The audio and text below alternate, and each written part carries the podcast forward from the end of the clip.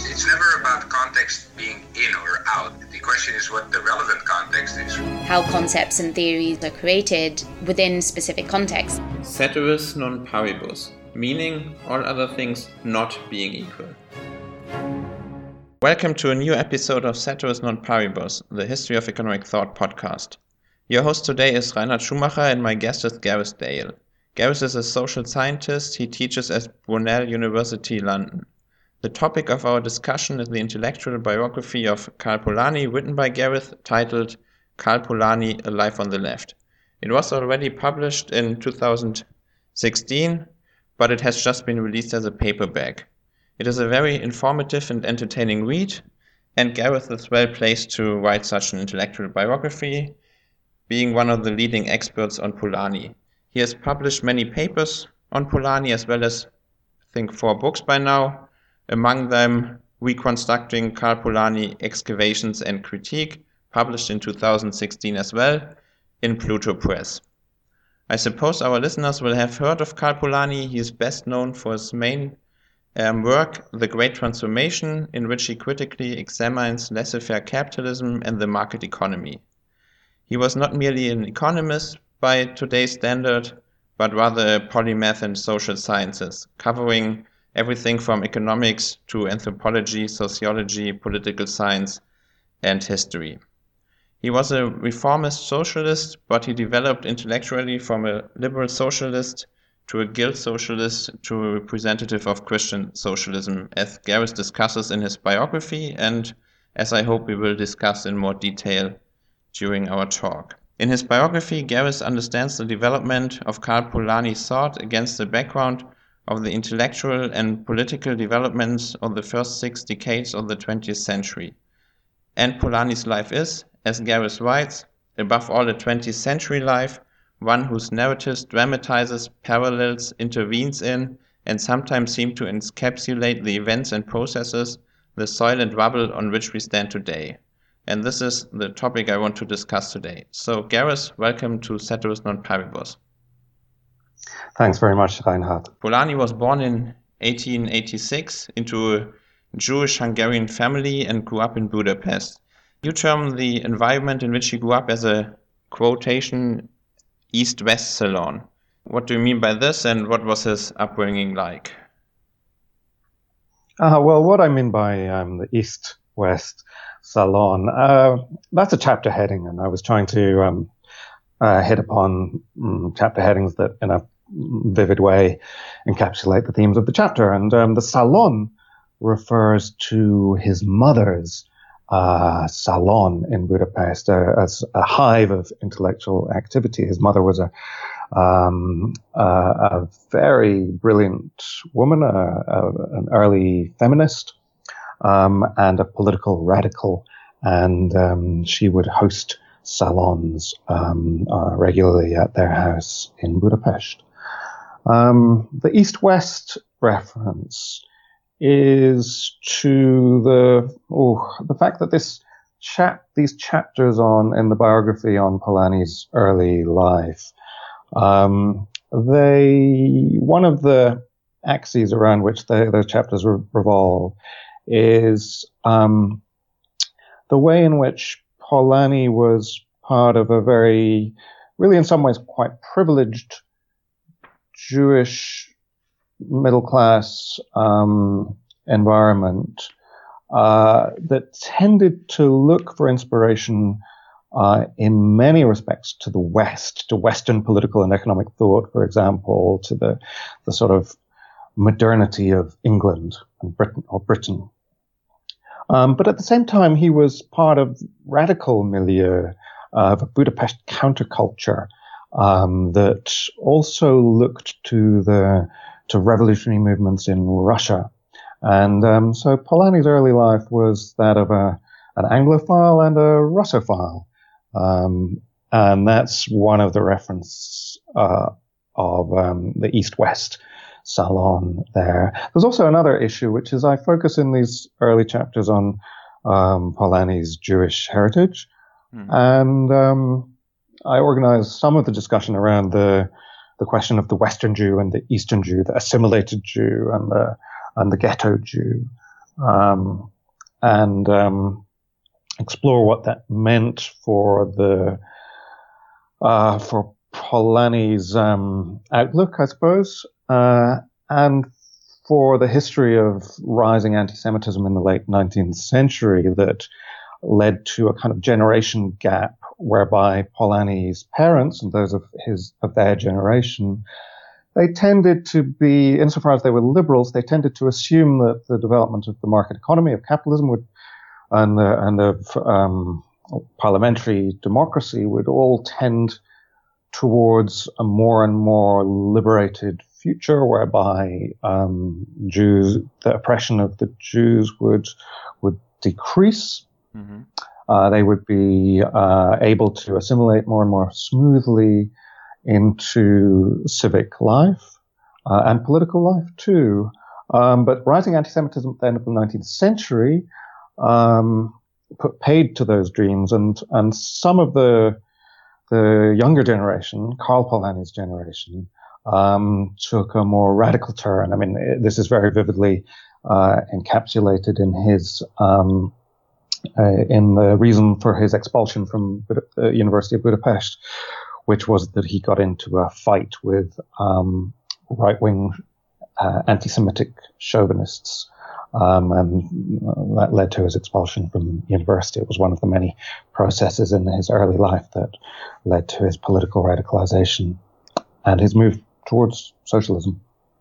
And then he went on, you, you already alluded to it, to study, I think both in Budapest and also in Vienna. But he became then aligned politically in, in Budapest with what you call bourgeois radicalism, or what is called bourgeois radicalism uh, what is that, and what role did he play in this movement? Well, bourgeois radicalism. I'm referring here to the the to those around, um, for example, Polanyi's mentor Oscar Jászi. Um, what we nowadays today would call probably radical liberals. Um, in Hungary at the time, you have to remember that the the Liberal Party was um, dragged its feet um, on the question of democracy, for example, um, on the question of equal rights for women, mm-hmm. um, and many other similar. And um, and on the left fringe of liberalism arose uh, more radical currents um, who called for rapid democratization, equal rights for women, greater rights to be accorded to the mi- minority nationalities in Hungarian in Greater Hungary, and so on. Um, was plugged into that movement and also to other countercultural uh, milieu uh, close to, for example, George Lukács, who was moving towards Marxism in the 1910s. Yes, and, and to he, and to Hungarian social democracy. And he then also became involved in the so-called Galileo Circle when he was a student, and he became a leader of this group as well.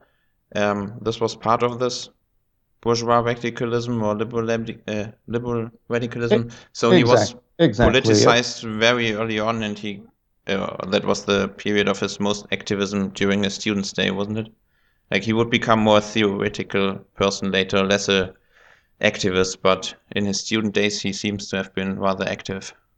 Yeah, most. I mean, he was very active at that stage in his life, and later on, uh, generally not. Although there were some periods where he was a uh, an activist in the in London in the mid 1930s, for example. Uh, we'll come on we'll come on to that later. Um, but yes, in um, in his student days, he was he was uh, uh, an activist certainly, um, and helped set up the Galileo Circle, which was a circle. It wasn't overtly political. It was a circle of kind of moral a group calling for a moral uh, regeneration, um, essentially. But of course, the, there were political implications in that project. And then came a big uh, break, not only in his life but also in Europe, namely World War One. And at the end of it, Polanyi would end up in Vienna, and his life would change dramatically. But let's start. Um, what what was his role, or what did he do in World War One? Well, in the First World War, he was um, he uh, he signed up as an officer in a an engineering brigade of sorts, um, and it was a very chastening, sobering experience for him. I mean, there were many motivations in his in his decision to go to war. Um, he could have sought to avoid war, as some did. Um, uh, he, but he actually voluntarily enlisted, in my view, a, um, a mistake in his life. He had certain illusions in the war that um, uh, there were certain positive aspects to the to the cause, um, which I hope he was cured of as the war progressed. Um, and there were other motivations of a more personal nature that were pushing him towards towards uh, enlisting. Um, for example, he was suffering some a degree of depression at the time, and um, I suppose this might have seemed a way of just um, levering himself out of uh, a painful environment. Anyway, he went to war and was um, I didn't see much fighting, but did see some. He was I don't think he was involved in combat himself, but um, he was close to the front at some time on some occasions. Um, and his letters from the front are some of the most moving uh, uh, letters that you can find in his correspondence, although there aren't many of them that remain. Um, uh, then he was injured and contracted typhus and had to return to uh, to Budapest at the end of 1917, I think it was. And then he went to Vienna to continue his recovery, didn't he? That's right. He convalesced in, in Budapest he was uh, involved uh, from a distance, uh, perhaps in the revolutionary uh, moments of late 1918 and early 1919, the so-called White Aster Revolution of October 18, or the Chrysanthemum Re- Revolution, as it's sometimes known, and then the the Communist Commune of early 19, 1919, uh, towards which his relationship was more ambiguous. And then it was off to further convalescence in, in Vienna before the proto-fascists of um, Admiral Horthy crushed the left in Hungary in in, in late 1919. So, and in Vienna, he would um, change his life kind of. He first converted to Protestant, uh, Protestantism? Protestantism or Lutheranism. Lutheranism. Lutheranism. so, uh, yeah, why did that happen? He convert, well, he converted to Christianity during the war. It's, um, as far as I can tell, um, uh, he had always tended to disavow his Jewish heritage. It had he hadn't been a practicing Jew. Um, uh, and then uh, after, towards the end of the First World War, a great number of um, Hungary's Jews converted to Christianity, and he was part of this movement. So, why was he drawn to Christianity, or why did he do it? Well, um, uh, there's not a great deal of concrete evidence on why exactly he was drawn to Christianity. I mean, we can say that he was um, in the 1910s pulled towards the Christian anarchism of uh, Leo Tolstoy, for example, um, and he was very well aware of the the radical origins of Christianity, the critique of inequality, um, the uh, the, the asceticism and, and, and, so on. Um, and above all, the, what he identified with is within Christianity is a commitment to to yeah equality and community. The fact that uh, every individual human being in the Christian uh, uh, doctrine has a soul grants a certain constitutional equality to them. If I understand it correctly, it's also in the the um, um, New Testament, at least in the letters. Um, then, when the early Christian communities are described, it is on the one hand rather individualistic, like the individual plays a big role, and on the other hand, it is a community, and this is he was not the only one at the time, but this um, opposition of individual and community, this was something that he tried to figure out. I think. Yeah, um, I in think the theory I, as I, well. Yes, How- I think I think Yeah. you're right about that. I, I discussed that um, dialectic of Chris, the sort of Christian dialectic of individuality and community in the in the biography. Yeah. But one last point on this is there, maybe you don't know that, but I recently figured out that his brother Michael, and I think we will talk about him later, he actually converted to Catholicism, the Catholic Yeah. Church. Is there a reason why he chose Protestantism, or we don't know?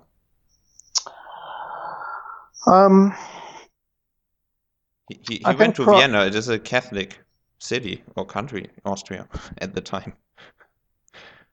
Yes, although he had identified with Protestantism before he moved to Vienna, my hunch uh, here, and it's only a hunch, uh, um, really is that uh, Protestantism can be seen by radicals such as Polanyi as a uh, a more structurally egalitarian religion, in that e- each is um, each believer is sort of enjoined to read and interpret the Bible him or herself, um, and not to re- necessarily rely too heavily on the, the, the, the interpretation of priests. Um, and Polanyi was close to Protestants who took that belief to its logical extreme, such as Quakers, for example. Okay, and in his intellectual development, he also moved away from this radical liberalism towards socialism, early on a liberal socialism. Do you know why how that happened or what changed his mind here? Yeah, like so many in his of his generation, the radical in, in Europe, especially the radicalizing experiences were the First World War and the succession of revolutions and um, radical political movements that rippled around the continent after its its after the guns had fallen silent. Um, so there were, you know, two revolutionary upsurges in, in Hungary just in the uh, just while he was convalescing, and then he moved to Vienna, and there was the Vienna had had uh, underwent had had undergone its its own revolutionary moment in 1918 to 19, just before he arrived, um, and it had brought the uh, brought social democracy to power in Vienna, um, uh, which was the you know which led to the Red Vienna experiment, of which Polanyi was a huge fan. During this time, he also seemed to have uh, moved towards economics a bit more. He was, what I think many don't know, he was um, involved in the socialist calculation debate in the early 1920s in Vienna, um, which is normally portrayed today as being, on the one hand, the socialists, Otto Neurath, and I don't know, others, Oskar Lange, Abba Lerner, and on the other hand, the Austrian economists, the liberal economists, uh, Ludwig Mises, and also Friedrich Hayek, who discussed about, um, in the end, it was about is, is socialism possible? Although the discussion itself was much more narrow on the how can you assure in socialism that resources are allocated and the means of production are allocated according to the need or the wants of the people. And Mises famously denied that this was even possible, while socialists would, would argue that it would. Is this possible through central planning? Um, Polanyi himself favored or championed a third position of guild socialism. Can you say something on this and how he tried to uh, solve the debate or influence the debate? Yeah, sure. So the debate really was kicked off by by Neurath's book, and then Mises responded from the right in and, and his response was published in the Archiv für Sozialwissenschaft und Sozialpolitik, which was edited by um, Emil Lederer, who was Polanyi's a relative of Polanyi. I forget what the connection exactly was, but certainly a relative. And um, uh, with under Lederer's editorship, um, several responses from a guild socialist position were were published. Um, a couple of them by Polanyi himself, and he was, um, you know, he disagreed with Neurath. Neurath's argument for a, essentially a moneyless, marketless command economy, um, but he disagreed with with von Mises as well, um, because von Mises was arguing the inherent impossibility of socialism, and Polanyi was uh, in that moment um, becoming quite a radical socialist, quite close to uh, Austro-Marxism, um, or as you say, um, very influenced by the guild socialist tradition, which was born in Britain but was more influential in Central Europe than it was ever in Britain, particularly through its strong influence on Austro-Marxism. Um, and so Polanyi's essays in the Archive um, were essentially charting a, a, mid, a middle course, um, arguing for some sort of guild socialist uh, society, um, uh, and attempting to answer the challenge that Mises had laid down, which was, you know, how can you how can um, the necessary calculations by which resources are distributed be um, affected uh, in a society that isn't governed by the market system? And Polanyi's answer is essentially uh, laid out along guild socialist lines that um, different institutions rep- within society can represent um, producers and consumers uh, in a process of negotiation. The, the broad um, decisions over resources can be laid out, and then there's room in uh, for for commodity markets um, for some sort of uh, uh, commodity exchange with price mechanism to to um, occur on the edges of that system. So a kind of um, hybrid system uh, was what he was arguing for. Yes, and the guild socialism also includes a um, rather radical democratization of the whole production process.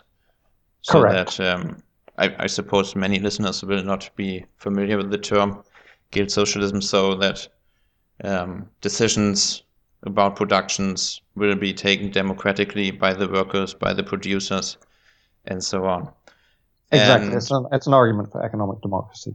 Yeah. Yeah, and there's a role for markets as well because Polanyi was never, I suppose, a centralist planner this kind of socialism representative, but he always there was always a role for the market. He was more a market socialist.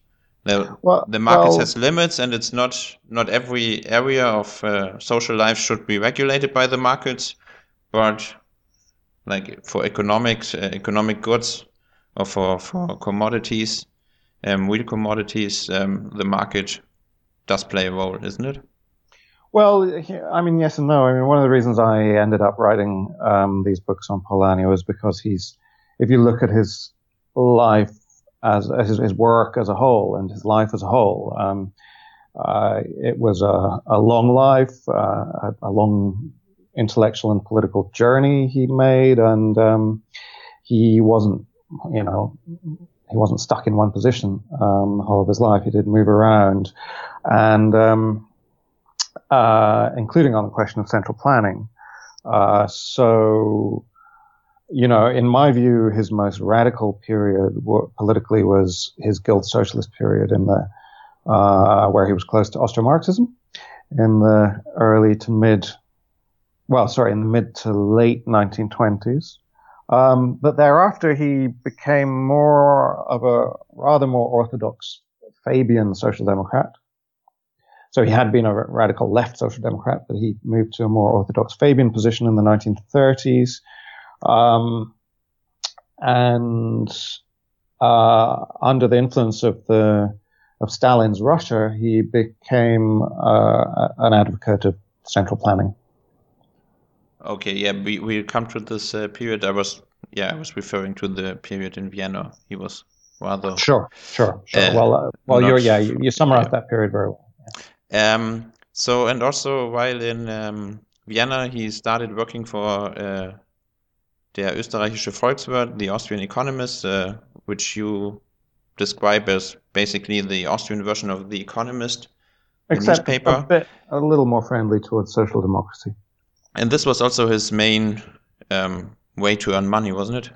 He had he, he had no university position in Vienna at the time, um, so he needed to earn his money somehow. Yeah, that's right. Um, and this was when he was working for the for the economic um, magazine. So, um, but the other big thing in um, Vienna was he met his uh, future wife and mother of his only child, Ilona Duczyńska. Can you say something about her and Yeah, the sh- relationship? She was a, a brilliant um, communist uh,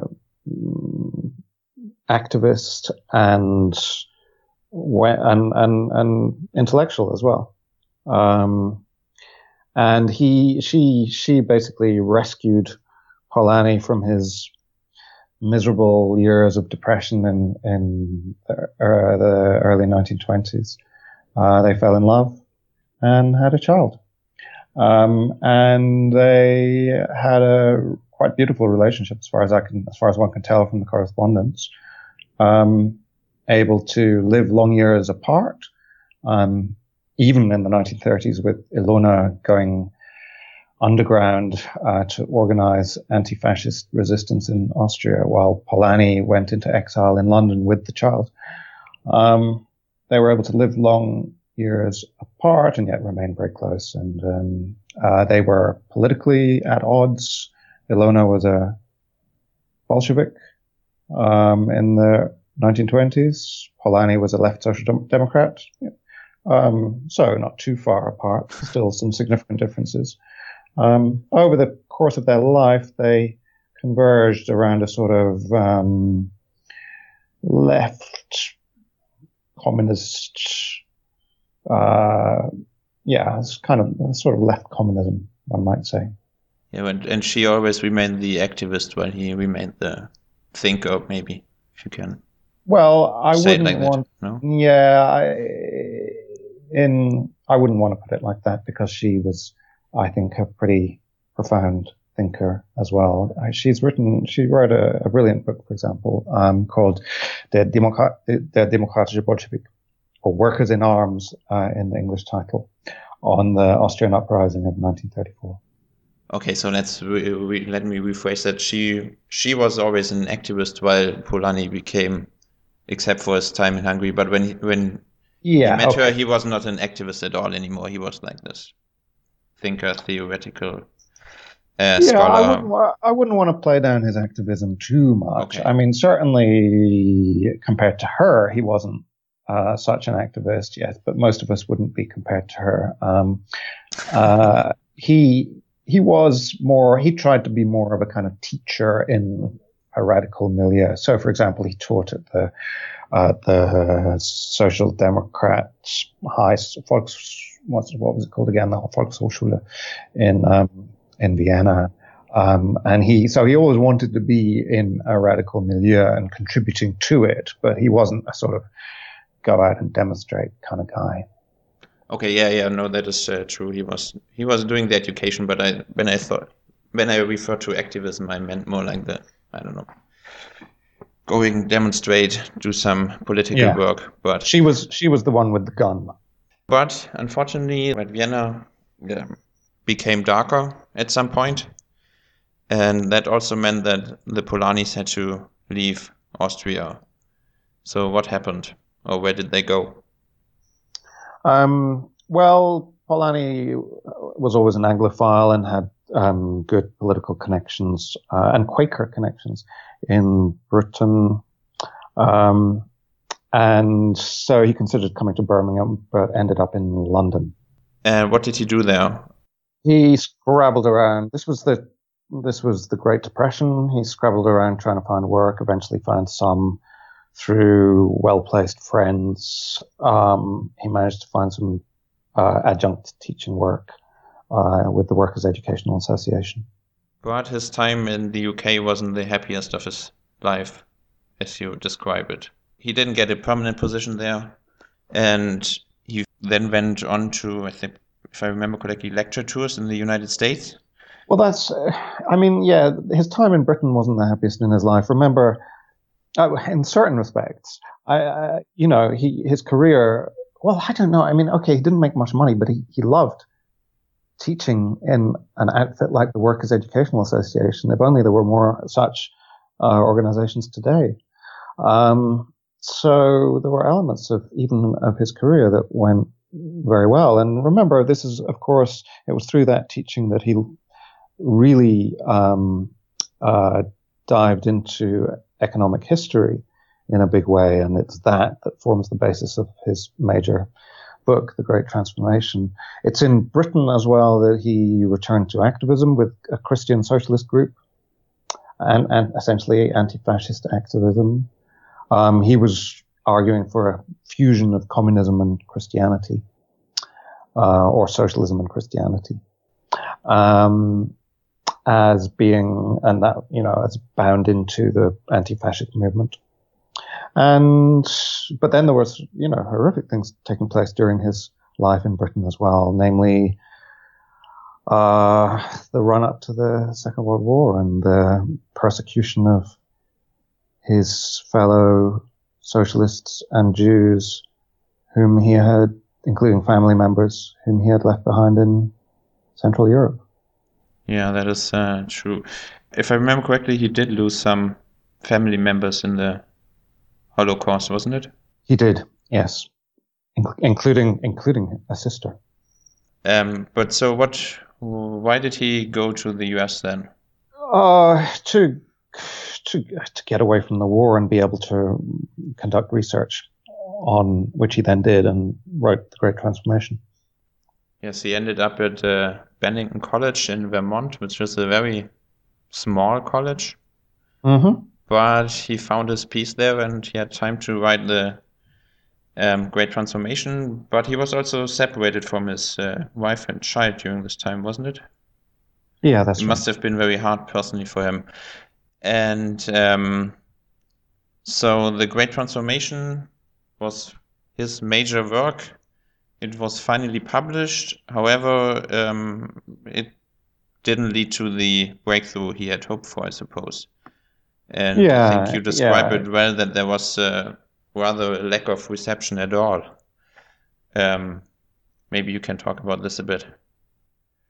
Yeah, I mean, I'm not going to talk about the book in detail because it would take us all day, um, and because it's so, I've, you know, anyone who's interested in this topic will find plenty to read about it. Um, you know, I've written in these books that you mentioned about the Great Transformation, of course, as well, and um, but it does argue that a great transformation is taking place towards from away from in the middle of 20th century, a great transformation is taking place away from market society and towards um, uh, more etatist uh, societies. And um, Polanyi's hope was that this drift away from the market society would lead towards a sort of democratic socialism, as he would have put it. Um, but instead, the market system was restabilized after the Second World War. American hegemony played a part in that. And um, uh, so instead of a shift away from the market system, yeah, the market system re- reconsolidated, um, pushed back, and eventually um, pushed back even harder in the form of neoliberalism, a return to the sort of market fundamentalism that Polanyi had been critiquing in uh, in the Great Transformation. Yeah, but when the Great Transformation was published in uh, 1944, um, why why do you think there was kind of a lack of reception? Nobody seemed to be much interested in it, or am I wrong? It didn't um, create such a splash, or as it probably deserved, or as it has received more recently. So I think you're right about that.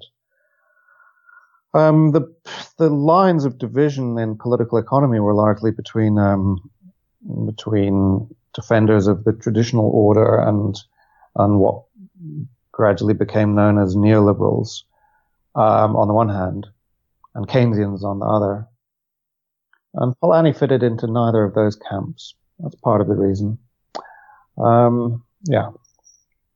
But for example, another one who might he fits in there, but who got who was dealing basically with the same problem was was Hayek, Friedrich Hayek, who wrote also in 19 or published in 1944 The Road to Serfdom, which was an instant success. So there might have been an interest in the questions Polanyi was grappling with in the Great Transformation. Hayek is also talking about that laissez-faire doesn't work, and the great fear also of Polanyi was not that capitalism would win, but rather that it would turn into fascism. The same fear was expressed by Hayek, for example. So the time seemed ripe for such a book, but then it was not. Mm, Um, although you're you're talking as if Polanyi and Hayek were, No, they were. op- yeah, sorry.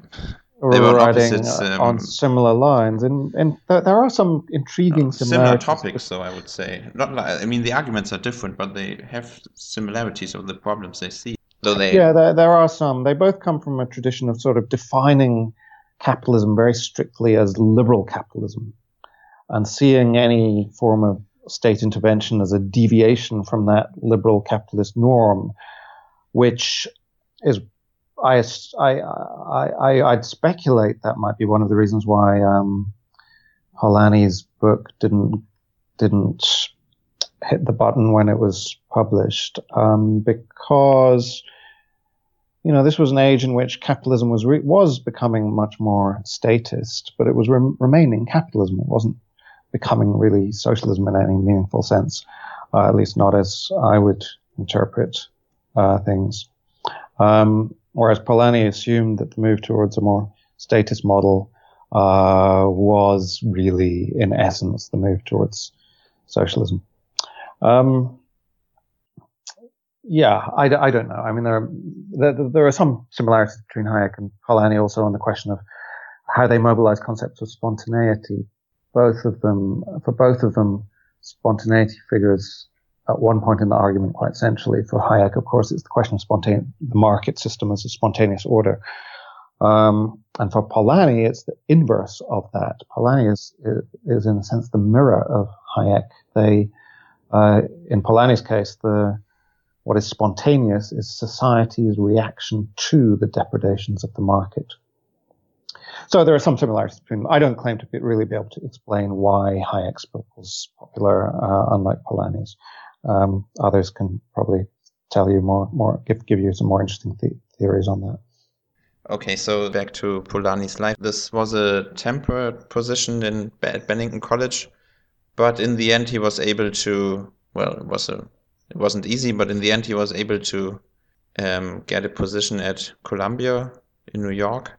Yeah. Um, even though, as you write in your biography, he didn't really fit into the subject of um, of the social sciences that were given. As you say, I think it was in relation to the University of Chicago that the sociologists there saw him as an economist, while the economists there saw him as a sociologist.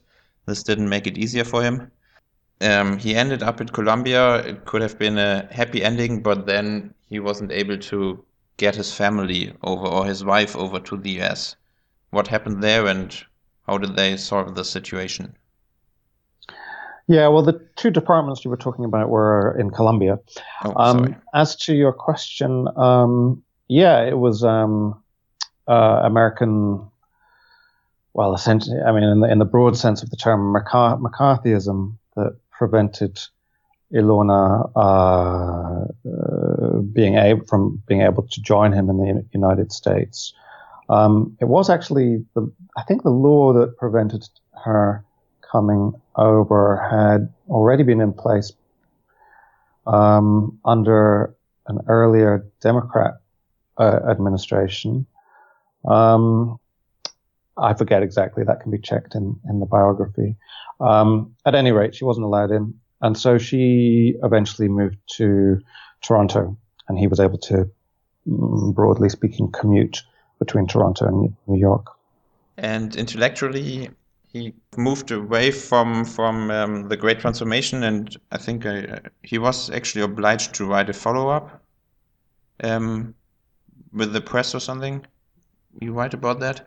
That's right. And, He- but he didn't do that. Instead, he um, maybe was a bit of uh, disappointed that the great transformation was not taking place. That the New Deal that he put his hope in didn't turn out the way he had hoped it would turn out. So he dived into economic history and the history of the economic life of early societies. You want to say something about that? Yeah, and- well, I just no, I, I'll I'll I'll just agree agree with you on that. I mean, I write at great length on that in the polity book. I, I uh, Karl Polanyi, The Limits to the Market, and in both of the books that you mentioned as well. Um, but I th- think it's more a specialist audience who'll be interested in in those areas. So um, I'd just refer them to the literature on that. The remaining research he did in his life was on um, economic history and economic anthropology, Exactly. but um, he wasn't that productive. More, I think he published one article in a in a edited volume, and otherwise the rest of or two further books were published only posthumously, wasn't it? Yeah, they were published posthumously, but um, but he, was still productive because he was he was writing them. That's true. Well, he didn't finish them though. And um, late in life, uh, as you write, he rekindled his love for Hungary. Yes, uh, around the Hungarian Revolution of 1956. As you also have alluded before, he had um, kind of a, you would say, probably forgiving attitude toward the Soviet Union, but the Hungarian Revolution was um, directed against the Soviet Union. So how did he did he change his mind on the Soviet Union, or how did he resolve this? He did. I, he did. I mean, his the period of his greatest um, affections for the for the Soviet Union were was the 1930s. Um, uh, after that, he becomes more. He, his ardor cools somewhat, and his yes, his affection for the Soviet Union became icy in 1956 around the Soviet intervention in Hungary, uh, because Polanyi supported the, the rebels. Um, he saw it as a kind of uprising to rescue communism from itself. Um, it, uh, but then after he continued, uh, even after that, to see the Soviet Union as the as the I don't know the for all its warts, um, the most progressive social experiment in, in the world. Even though they crushed the Hungarian Revolution. Even, indeed, even though they crushed the Hungarian Revolution. So another um, interesting figure in his life is his brother Michael Polanyi, who himself is, plays a role in the history of economics, at least in those interested in 20th century liberalism, because he was the well, he was on the one hand a polymath, contributing to to physics, to chemistry, but also to economics and philosophy. But he was a very liberal thinker. He is known mostly for his uh, research in tacit, the tacit structure of knowledge. I think he coined the phrase spontaneous order. I think I heard that somewhere. Um, so he was an anti-communist. He was um, also participating in CIA-funded um, research on the CIA-funded Congress for Cultural Freedom. And so the total opposite of his brother Karl. How was the relationship um, over all these years? Was it a good relationship? Yeah, it's um, it was an extraordinary relationship because they were uh, Karl uh, with the loss of their father. I think it was in 1905. Uh, after his loss, Karl um, really took guardianship in a sense over Michael for a while, who was a good few years his junior, um, and always had a kind of an elder brother attitude to to, to Michael. Um, but they loved one another very dearly indeed, and all their life long. And so when they started falling out politically in the 19, late 1920s, 1930s, uh, a divergence that lasted really the rest of their lives, um, that was very painful and difficult to deal with. And they disagreed vehemently on a number of crucial issues. Uh, so Michael was uh, a sort of right-wing liberal in many respects. I mean, he was a very complex thinker. Um, he was a Keynesian in in respect of economic theory, um, but in most respects, a right-wing liberal close to Hayek. Um, he understood the Soviet Union to be state capitalist, whereas Karl saw it as socialist, wrongly in my view. Uh, Michael, Michael was a, a, very a lifelong critic of uh, the Soviet Union, whereas Karl's views were much more complex, as we've been discussing, um, and so on. So they disagreed very, very sharply, um, including on over Michael's involvement in CIA-sponsored uh, activities, the Congress for Cultural Freedom, for example. But as you write as well, it was very much Michael who pressured Karl to finish his uh, great transformation and thus yeah yeah. It's it's a it, it was a it was a beautiful relationship because despite the sharp disagreements they were very very encouraging of one another's work even where it flatly uh, disagreed with their own you don't allude to that much in your biography the after his death there was a few decades or two decades where he was barely accepted and then starting in the 80s first in sociology and then later in political science and nowadays also in economics, the appeal of Polanyi increased and his popularity increased more and more. And you, you say it, one reason for this is that he represents a lost world. And I will just read a, a, a quotation. It is Polanyi's diagnosis of the corrupting consequences of the marketization of labor, power, and nature that gives his work a contemporary feel and explains its continued appeal. Yet the prescription he offers appear antiquated, even foreign to 21st century ears. Um, the epilogue of your book is called The Lost World of Socialism, and you refer to this reformist socialist experience. So, why is that um, appealing nowadays, this lost world of socialism? Well, okay, so there's a lot in that question. Apologize. um, so, I mean, the, the real reason why uh, Polanyi has become more popular since the 1980s is because of what really began to happen to, to political economic regimes in the 1980s. They moved generally, not everywhere in the world, but generally speaking, they moved in what became known as a neoliberal direction. Um, and so they, in some respects, they shifted the political economic order back to what it had been before the great uh, shift to corporatism and etatism in the mid 20th century. The extreme example was the Soviet Union, but everywhere were war economies, state capitalist economies of all, all diff- different shades and sizes. Um, and so neoliberalism involved a uh, much more adamant commitment to market rules and to driving competitive market rules into state structures and so on. Um, that was the world that um, Polanyi had criticized, had attacked in the Great Transformation in its incarnation in 19th century Britain, above all. And um, it's a powerful piece of work, the Great Transformation, a powerful critique of the market system. Um, it has a kind of Christian inflected emphasis on the suffering uh, caused by markets, as opposed to what one finds in more commonly in the Marxist tradition, which is an, a, a, conjoint emphasis on the exploitation and, and, oppression that goes together with market society, but also on the power of working people to um, fight back. Um, working people and their allies uh, among the oppressed, the poor, the peasants, and so on.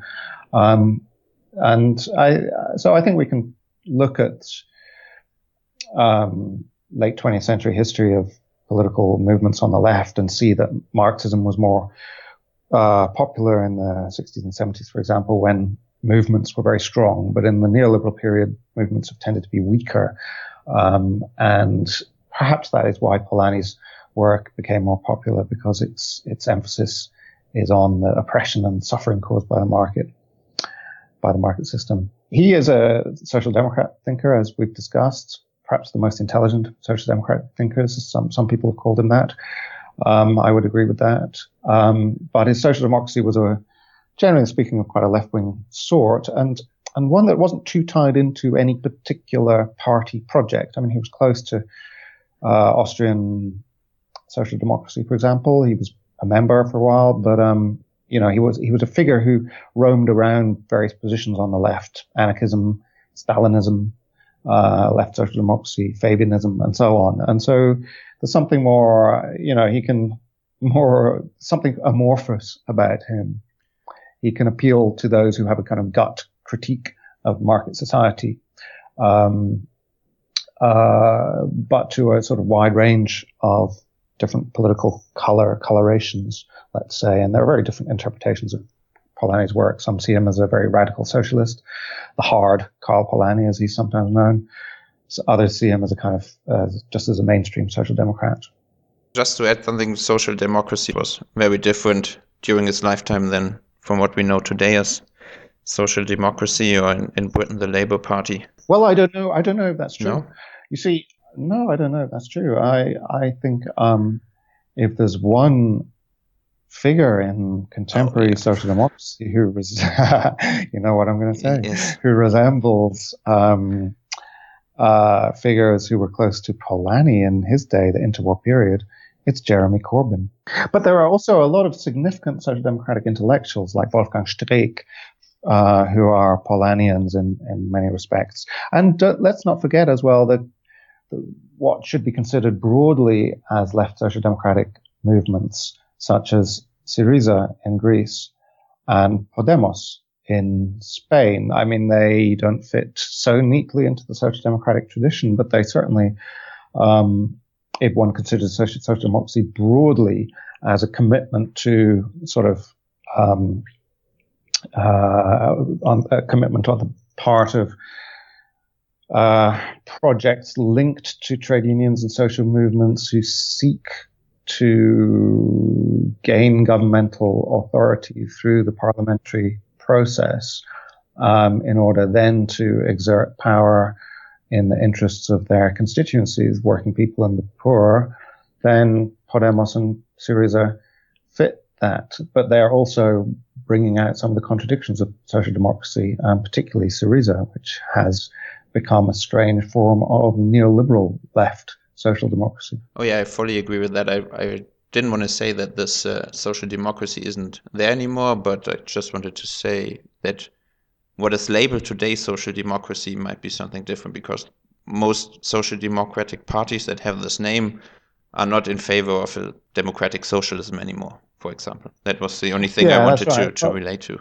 That's right. That's right. Polanyi belonged to a generation of social democrats who believed with Eduard Bernstein um, that there was a kind of trans-historical movement towards democracy, that increasing industrialization would increase the size of the working class, um, that if parliamentary democratic uh, structures are in place, the workers will identify their interests as being best served by social democratic parties, will bring those parties to power, and those parties will inevitably, because they're committed to it, bring about a socialist transformation. Now that didn't happen, and we have to ask one of the great questions about 20th century politics is, is why that didn't happen. For example, in um, the country of Polanyi's birth, Austria, um, you know, the Social Democratic Party there uh, gained over 50% of the vote, and yet still was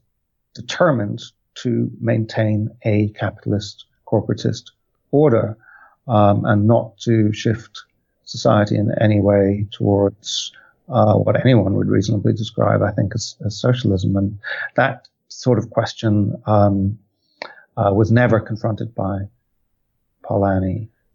To end this interview, I would want to discuss a bit about the difficulties on writing a biography and I mean, you did an excellent job in that, and you consulted five archives, I think, in four countries. And um, so, in how many languages was Polanyi fluent? and or maybe more important, in how many languages did he leave written notes behind? Do you know that? right. I, I, am not even sure how many languages he was fluent in. Certainly English, German, Hungarian. Um, I, I think his first language was German, his mother tongue. Then probably English came next, maybe even French, and then Hungarian, I think. Um, although, of course, Hungarian was the ambient language in parts of, in most of Budapest. Um, uh, he may have been fluent in ancient Greek and Latin. I'm not sure. Um, uh, what other languages? I've said French. Yes, he and Ilona um, wrote love letters to one another in four different languages. Uh, it's quite extraordinary. I I'm only fluent in German, um, so and he hardly wrote in French at all. Um, so I, but I was able to get some funding to have the Hungarian uh, documents translated into English, which I brought out then as a book. So, um, so yeah, that's how I managed to get around the language problem. And then there was also um, um, daughter was still alive. I think at least uh, some nephews and nieces, or at least one nephew. I don't know the the others, but their relatives, um, very close relatives to Karl Polanyi, still alive. Um, were they supportive with this biography? Were they helpful? Incredibly supportive, incredibly supportive. I mean, uh, I, I didn't set out to write a biography at all. I just set out to write one book on Polanyi for reasons that we've discussed earlier in this interview.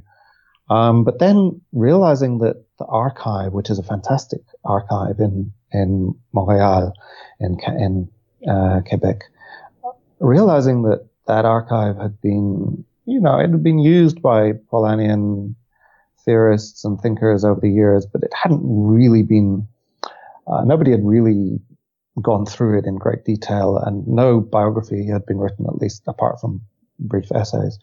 And so there was something ex- exhilarating about um, realizing that this hadn't been done and that there was so much fascinating material here. It was really, it was just like walking out onto fresh snow um, after an overnight snowfall. It was and just seeing that these um, uh, fascinating documents, unpublished texts, um, texts in Hungarian that had not been translated, um, and so on. So it was the exhilaration of discovering the archive that really um, led me to write the biography, and the recognition that no full-length biography had ever had ever been written of this uh, very important thinker. One one very last question. Um, I was one of the first who got your book because I was writing a review for a journal, and um, the cover picture is not showing Polanyi, the, the sketch, the drawing. I mean, I um, when I looked at it first, I thought, well, this is it's a drawing, probably a drawing based on a picture. Um, I thought, well, this is, um, looks a bit different. I haven't seen Polanyi in this. I wasn't questioning that this I, that this wasn't Polanyi because it's a biography of him, but it turned out it wasn't Polanyi. So uh, what happened there? well, uh, I don't know if you know this story, Reinhard, um, but um, yes, it's a funny story. They, um, uh, the publisher sent me the cover design, and I wrote back to them said this doesn't look like Polanyi. Um, are you sure? And they contacted the artist, um, the designer, and got back to me and said, yes, it's not only is it Polanyi, but it's been used on covers of various uh, other books by, about Polanyi and has been used in magazines covering Polanyi. It must must therefore be Polanyi. And uh, you know, I, I, having received that assurance, I gave it credit, and also I'm you know I'm aware that photos can can lie. So, for example, in the same book, if you look um, to the inner sleeve at the back, you'll see a photo of me. It doesn't look anything like me. Um, so, ha- being aware that the photo of myself on the cover looked nothing like me, I thought, well, maybe the photo of Polanyi was just an unusual one that I, w- I hadn't come across. But in fact, it turns out it was uh, Malinowski. But, and if, and you can see why um, the mistake uh, came came about. If you Google uh, Karl Polanyi and images, then about 20 Karl Polanyi come up and one Malinowski. Now, you'd have thought that the designer would have recognized that that looks the odd one out um, and shied away from it or double checked, um, but they didn't. Um, anyway, the covers were recalled and reissued with uh, a picture of the actual Karl on, on, it. So, um, thank you very much for being a guest on Ceteris Non Paribus. It was great talking to you. Thanks very much for inviting me, Reinhard. For further information about this episode, including links to the books by Gareth, visit our homepage at www.ceterisnonparibus.net. You can also follow us on Twitter and Facebook. Feel free to leave us a comment.